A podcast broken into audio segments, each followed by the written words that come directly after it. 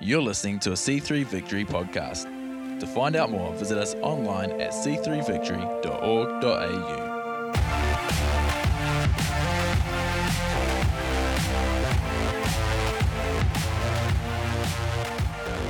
to show our appreciation for our worship team this morning. Incredible men and women of God, I tell you, they were up while most of us were still tucked up under our warm blankets with our little warm wheat bags. And uh, come on, wheat bags are from Jesus, I tell you. Little hot water bottles. Who has a hot water bottle? Come on, yes. Uh, Do you have a fluffy cover on it? Yes, that's awesome. My little boy has a little wheat bag he puts inside this little puppy. He calls it warm puppy. And uh, he has, he's graduated this week to being able to put it in the microwave all by himself. And uh, some of you probably think I'm a bad parent for letting him do that, but that's all right. Um, he can press the one minute button and uh, he's just loving it. He's warming it up all the time. It was just yesterday morning. It's like the sun's out. He's like, I'm warming up, warm puppy. And I'm like, you go, buddy, you go. Well, uh, guys, I'm, like I, I, mentioned before, I'm really excited about the word God's put on my heart for this morning. I believe it's it's uh, just another one of those moments where God's adjusting us a little bit as a church and uh, back into alignment with His will and His direction uh, for us as His people, as His children. Uh, like any good dad does, you know, often uh, there is repeated adjustments to make sure that we're walking in alignment with His will and His purpose in our lives. And so, I hope you're ready for this word this morning. And um, I'm going to need to pray because the Socceroos lost last night. I'm going to need to get myself into a place of faith again. But, uh, you know, it's good. God's the same yesterday and today and forever. So even when the Socceroos lose, He's still good. Amen? Amen. I feel like it's been a rough couple of months. The Jets and the Socceroos. Come on. It's my counseling session right now. Can you pray with me? Heavenly Father, I thank you so much that you love us. I thank you that you care about the things we care about. I thank you that you're intimately involved in our lives. And Lord, I just want to thank you for this word this morning. I thank you for your word. I thank you that it's so powerful, so life giving. It speaks so into our life, Lord. It's an incredible um, piece of writing, Lord, and I just thank you for it. I pray it would go out today, settle in the hearts of every person in this place, bringing transformation, bringing power, bringing hope, bringing joy, bringing peace, Father, into our lives in the name of Jesus. Amen. Well, as I mentioned, Pastor Keith has unveiled the current leg of our vision, which is uh, that you know we believe it's time.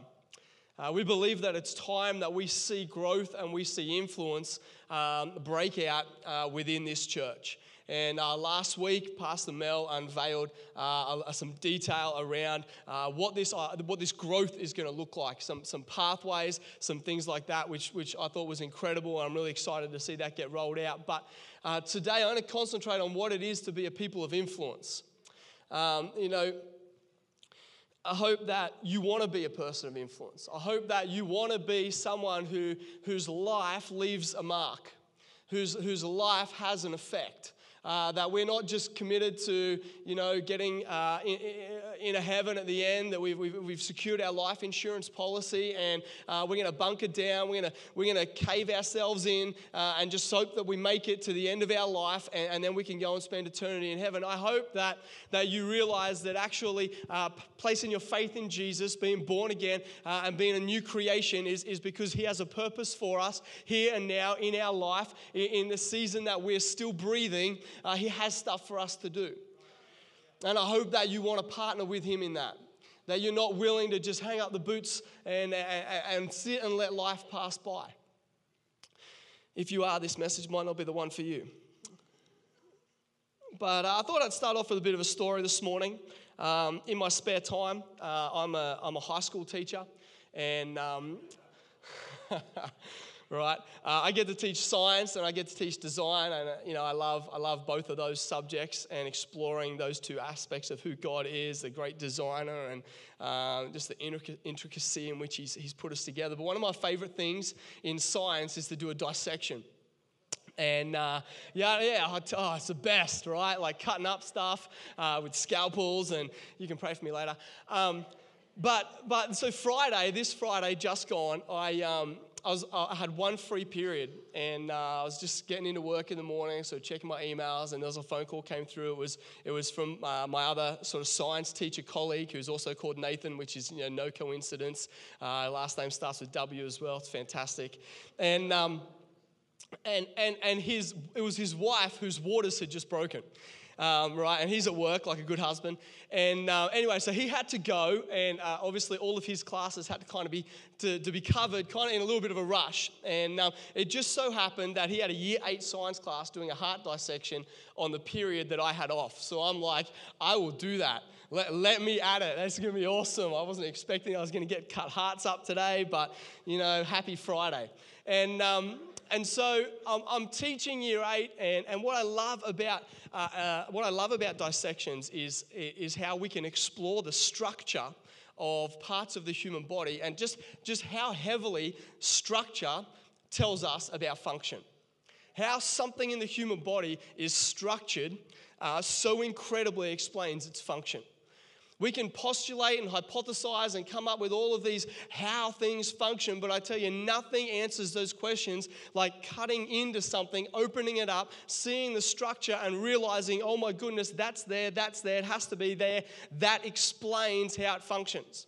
One of my favorite dissections is an eyeball, right? and uh, hopefully you all had breakfast a little while ago, right? But but you get to this point when you're dissecting an eyeball where you actually pop the lens out the are we, are we good? Is this okay? Right? It's, you pop the lens out, and, and if you do it right, you can keep it intact. And, and we give the kids uh, this little segment of really small newspaper, and you can actually use it like a little magnifying glass, right? It's, in, it's incredible. It's, it's, I love doing it. Um, but when I was, when, when I was, yeah, a little bit, a little bit off. It's all right. When I, when I was at uni, my favorite course was, was anatomy. And uh, just, just really for the, the, the reality that I was, I was in a lab and I had the, the opportunity to hold a human brain in my hands and just be like, oh my goodness, look, this is, this is incredible. This is amazing. Like, look, it's, it's phenomenal. A, human brain. Um, and I, I, love translating that to the students and, and just unpacking the intricacy of how, how we're put together and how, how much that speaks of, of the functions of, of our body. And you see, structure will always speak uh, about something's function. Its structure both explains and enables its function. You could say that what it is explains what it does, right? Or we could take that a step further and we could say who we are explains and enables what we do. You see, Victory Emerging has been about revealing. That's the season of vision that we've just come out of. If, if you guys have been a part of our church for, for a number of years now, you would know we've been in a season of, of vision called Victory Emerging. And it's, it's really been a journey of, of rediscovery or the, the, the, the revealing of God about actually who we are. And I find it interesting that who we are will explain and enable what we do. And now we're in a season of vision that's about it's time, uh, which is all about what's about to be done. And, and so we've had to go through this remaking of, of who we are so that we can step into what God's called us to do. We are, sorry, we are what we are to be an influence in this city and beyond. Emerging as a community with the deliberate development of disciples. Why? Influence. Emerging as a prophetic community of spirit and truth. Why? To have influence. Emerging as a multi site church, why? Influence. I could, I could go through the other ones leadership and ministry. It's influence, significant impact in our city and beyond. Influence. I don't know if you realize this, but looking back, I, have begun to, re- it was a big setup, right? It was a big setup by God, right? He's known the whole journey from the beginning. He knew that when He remade us, it would speak to and enable and explain what it is that He's calling us to do. And so now we get to step into this season of, of what it is, right? Like at just the right time, God sent Christ into the world. At just the right time, God's put on our heart that now it's time. Because He knows that we've been through this remaking and now we're ready because we know who we are. We're ready for what we're to do. So let's talk about influence. Three of the greatest influences on our life, naturally, if we want to speak in the natural for a second, three of the greatest influences on our life are, are our sight, our smell, and our taste. But if we want to unpack those a little bit, sight anatomically is, is actually really about light. Without light, there is no sight. Smell, which is actually nothing if there's no aroma or no scent, it's just the interpretation of aroma and scent. And taste, similarly, is nothing without flavor.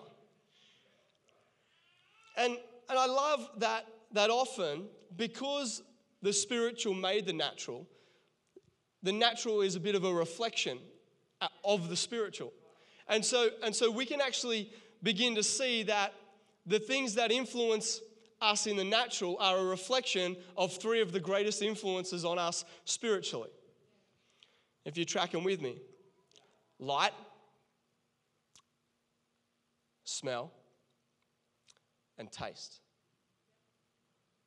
If you're going to take notes this morning, I'm going to do something that I rarely do, and I'm going to have three really clear points.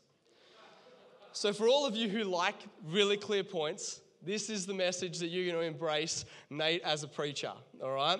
So, here we go. First point we're going to unpack is sight or light.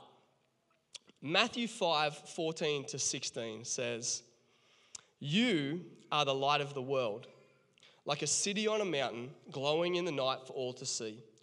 Don't hide your light under a basket. Instead, put it on a stand and let it shine for all. In the same way, let your good deeds shine out for all to see, so that everyone will praise your heavenly Father. That is speaking of what we are to do. Because we are light, what we are to do is let it shine.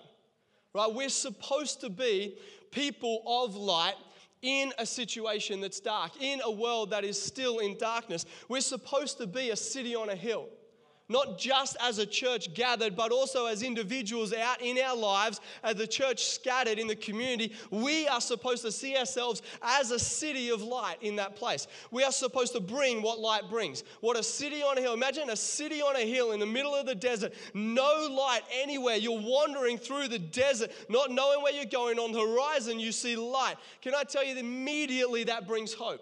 Immediately, that brings a sense of relief. Immediately, that speaks of rest, speaks of peace, speaks of safety, speaks of an opportunity to put your feet up, speaks of, speaks of a, a place where you can go and you know that, that you're going to have an opportunity to stop wandering through the darkness of the desert of life.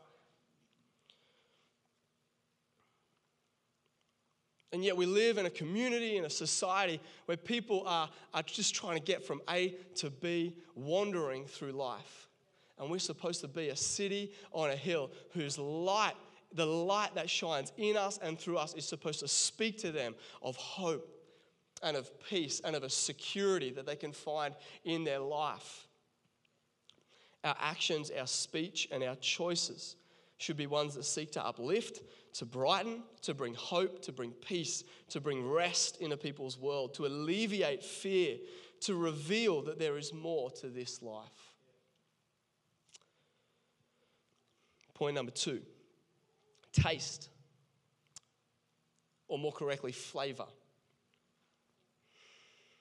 Just before we're told we're light, we're, we're told we're something else in Matthew. We're told that you are the salt of the earth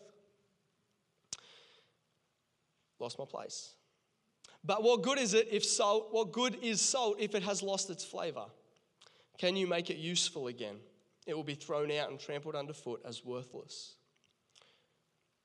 Salt is many things. In fact, if you do a bit of a study on salt and the references to it, uh, sort of from that era, you'll find that they used salt for quite a number of things. It was really significant. But I want to pick up on a couple of those this morning. Number one, salt enhances flavor right? It's all about flavor, right? If you watch MasterChef like I watch MasterChef, all right, you would know season, season, season, right? Like I'm about to go home after I've preached, put my feet up on the couch. I'm going to binge watch at least the last three episodes because I've not been able to get to watch them this week. So please don't tell me what happens. Don't tell me who was voted off, all right? I'm on lockdown from any MasterChef conversations because that's going to be my afternoon. But but salt is an enhancement of flavor. Salt is also a purifier. Salt is also a preserver. And we are to be these things.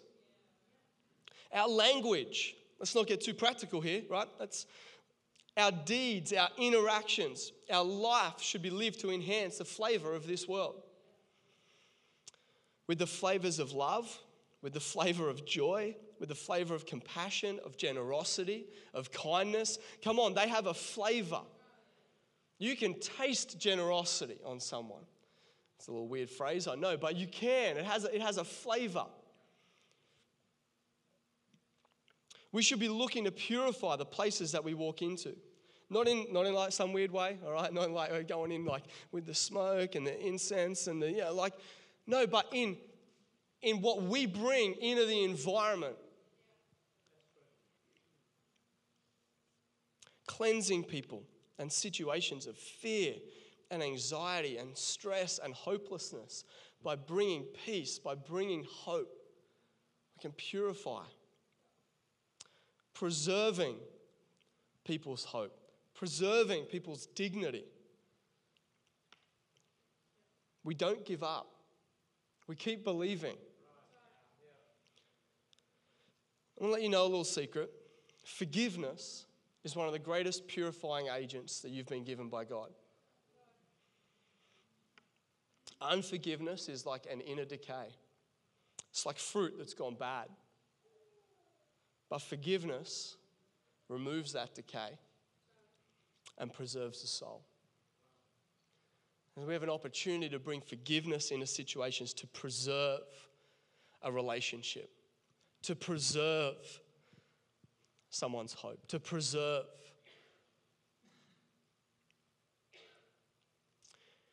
So we are to be light. We are to be flavor, salt.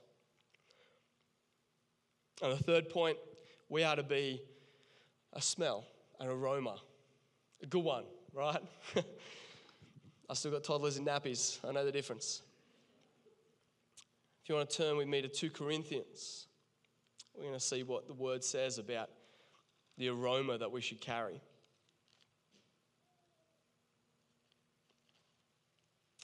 Two Corinthians two fourteen to 15 says, But thanks be to God who made us his captives and led us along in Christ's triumphant procession. I'm just going to pause there just for a second. I'm going to point out you're no longer captive to the things of this world. You're no longer captive to sin. You might feel like you struggle with a particular sin day in and day out, but can I tell you the truth is you are not captive to that thing? You have been made captive to God Himself.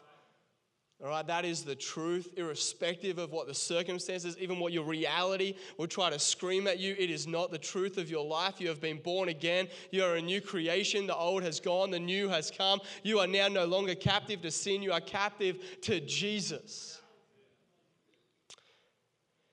Now, wherever we go, He uses us. Let that settle for a second. Wherever we go, He uses us. So when you walk into your work on Monday morning, that's somewhere that you go, so He's going to use you.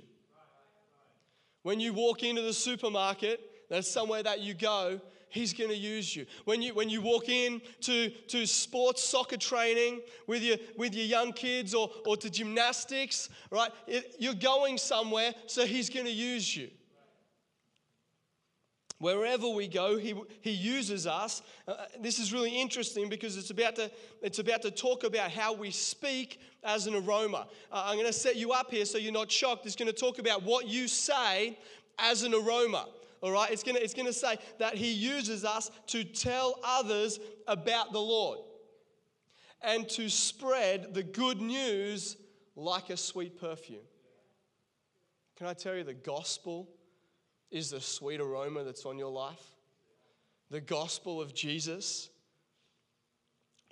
That Jesus was real, that He's the Son of God, that He left heaven and came to earth, that He walked on this planet and that he lived a life that we could never live and then died the death in our place for everything that we have done wrong in the eyes of God. It's a real situation, and that's the gospel. That's the good news, and that's the sweet smelling aroma that should be on our lips. We should be ready whenever we go somewhere for him to use us to speak the gospel to speak the good news. That thing, that, that, that reality of Jesus in your life should be on the tip of your tongue whenever you go anywhere. You shouldn't be forcing it out. It should be sitting there right at the back so where there's an opportunity to speak hope, the gospel comes out. Where there's an opportunity to speak of life, the gospel comes out. When there's an opportunity to speak about what someone, why you have, the scripture tells us that we should always be ready to give a response for the hope that we have in Christ Jesus. I'm telling you, you need to get down, you need to learn the gospel in like 15 words so it comes off of your tongue like a sweet smelling aroma. Don't get me preaching.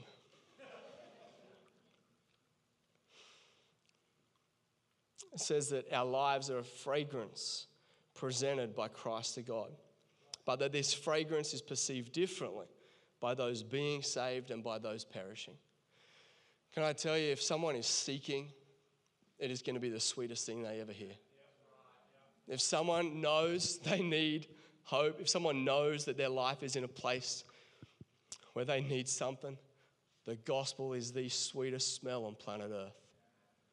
But just be aware, just, just, just so that you don't go into situations with unhealthy expectations. To those that aren't seeking, to those that feel like they have their life all worked out, all their I's dotted and all their T's crossed, and they don't need Jesus, they think they've got it all together in their own strength. That gospel is going to smell like a toddler's nappy. Don't have unhealthy expectation, guys. You're going to confront people when you speak the gospel. It will be the sweetest smell in their, their whole world, but others, it won't be. And scripture just, it just tells us that. It just says, hey, just be aware. This is what it's going to be like. Still do it, but just be aware so that, so that you're not knocked down when the second one happens. All right, so, so you can get back up because you were aware, all right, that's going to happen sometimes. I'm pre aware, so I can handle that. Okay?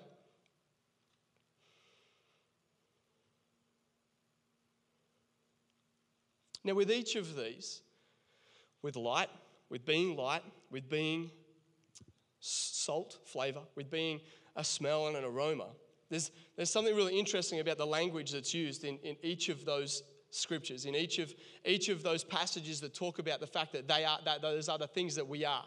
And that is that the language has intentionality written all over it. Being light, being salt, and being a sweet smelling aroma is not something that happens without intention. We cannot accidentally slip into these things. We have to live a life that is intentional about being light. We have to wake up and, and, and, and look, let's be honest, pray ourselves to a place where we can go out and intentionally be on the lookout to be salt. Live our lives aware that this is why we're on planet Earth. This is why we didn't immediately levitate up out of the auditorium when we raised our hand and prayed the sinner's prayer. It's because we have a purpose to be intentional in how we live. God has purposed us to, to be intentional about being light, to be intentional about being salt, to be intentional about being a sweet smelling aroma with the gospel on our lips in each and every circumstance that we walk into because wherever we go, He is going to use us. I think too often, and I'm, I'm, I'm speaking about myself, too often, I'm not intentional. Too often I get to the end of the day and I realize, ah, oh, if I'd been more intentional, I totally would have seen that situation for what it was and I could have bought salt. I could have bought the sweet smelling aroma, but I missed it. I want to live intentional.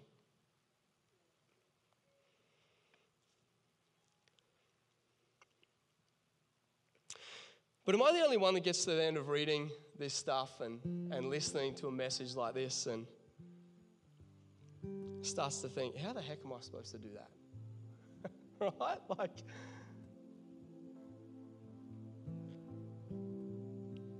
am I the only one that, as I'm writing my own message, sits there going, Have you seen my life? I got two toddlers. I work two jobs. Trying to eat healthy, right? I'm, I'm, I'm, I'm, I'm trying to cut sugar out. Like I'm raging by 9 a.m. if I haven't had a coffee. Can we, can we be real? Like if someone's driving 60 in a 70 zone, I am not bringing light. It does not matter how intentional I start in my day. If someone is driving below the speed limit, I'm bringing a different aroma.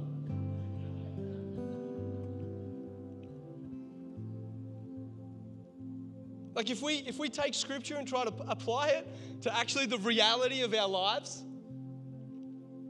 in the midst of trying not to lose it at my toddlers or your teenagers, and by that I mean your teenagers that I'm teaching in the classroom.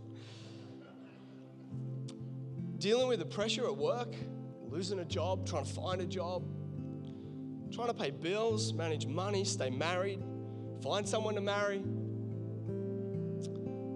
trying to find time to exercise. And in the midst of all that, I was supposed to be intentionally light.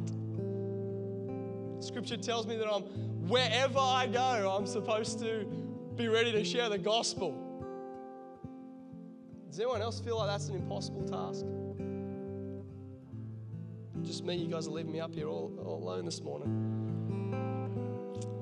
It's okay to respond.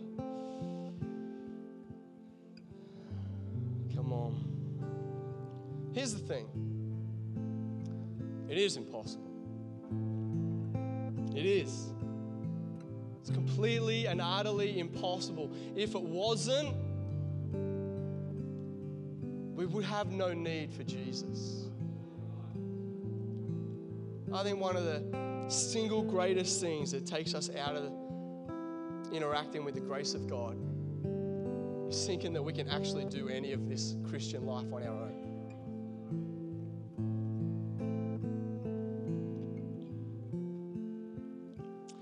Acts 1 8 says, But when the Holy Spirit has come upon you, you will receive power and will tell people about me everywhere in Jerusalem, throughout Judea, in Samaria, and to the ends of the world, ends of the earth.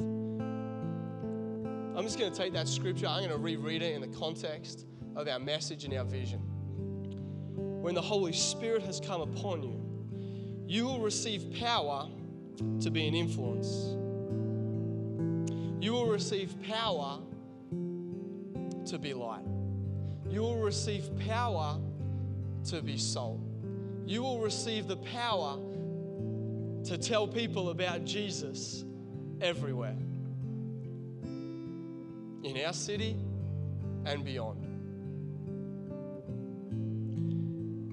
See, it's not by strength, it's not by might. Some of us with, with really good self discipline and determination can grit our teeth and you, ah, might make light like I'm going to be light and I'm going to try and be light and determined. And we leave the house and we're light for about 45 minutes. We're trying to do it on our own.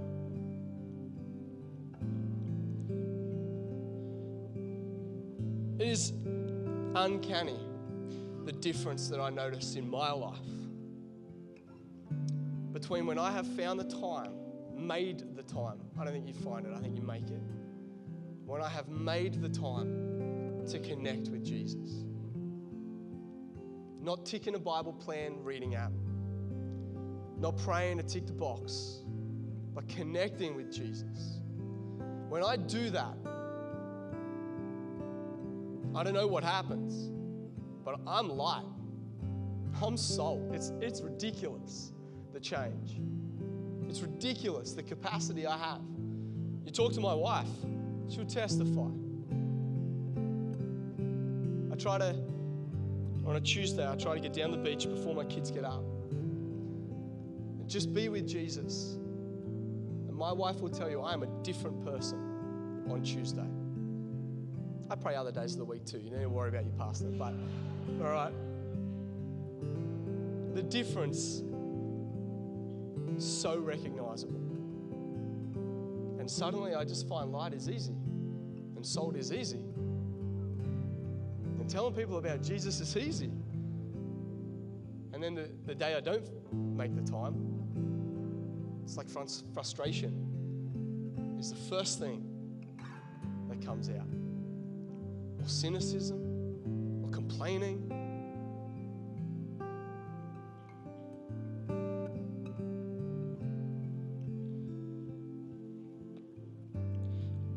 I'm going to finish by reading this scripture. I was reading it as I was preparing, and I was like, man, sometimes scripture just preaches better. Right? Like, if scripture could hold a mic, I think that this would be a little mic drop moment for scripture. It's in Isaiah uh, chapter 58. I'm going to read two sections of it. I'm going to start at verse 7, read verse 7, and then I'm going to read verse 10 through, through to 12. I think it's going to be on the screen so you can follow along. I feel like this just this just brings it back. This just makes it practical. This is like, well, okay, but like what does light look like? What does salt actually look like? Like like like what does influence look like? I want you to share your food with the hungry. I want you to welcome poor wanderers into your homes. Give clothes to those who need them, and do not hide from relatives who need your help. down to verse 10. It's like it's on repeat, broken record. Feed the hungry, help those in trouble. Then your light will shine out from the darkness, and the darkness around you will be as bright as day. The Lord will guide you continually, watering your life when you are dry, and keeping you healthy too. You will be like a well watered garden, like an ever flowing spring. And your children will rebuild the deserted ruins of your cities. And get this, this, this, put this sentence in the, in the context of our vision.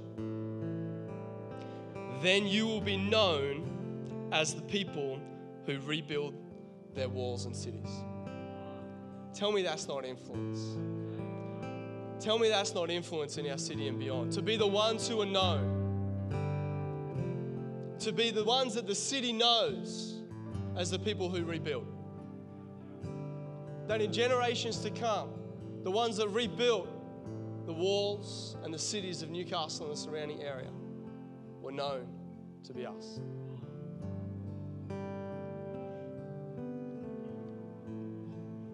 It's not by strength, it's not by might, it's by His Spirit.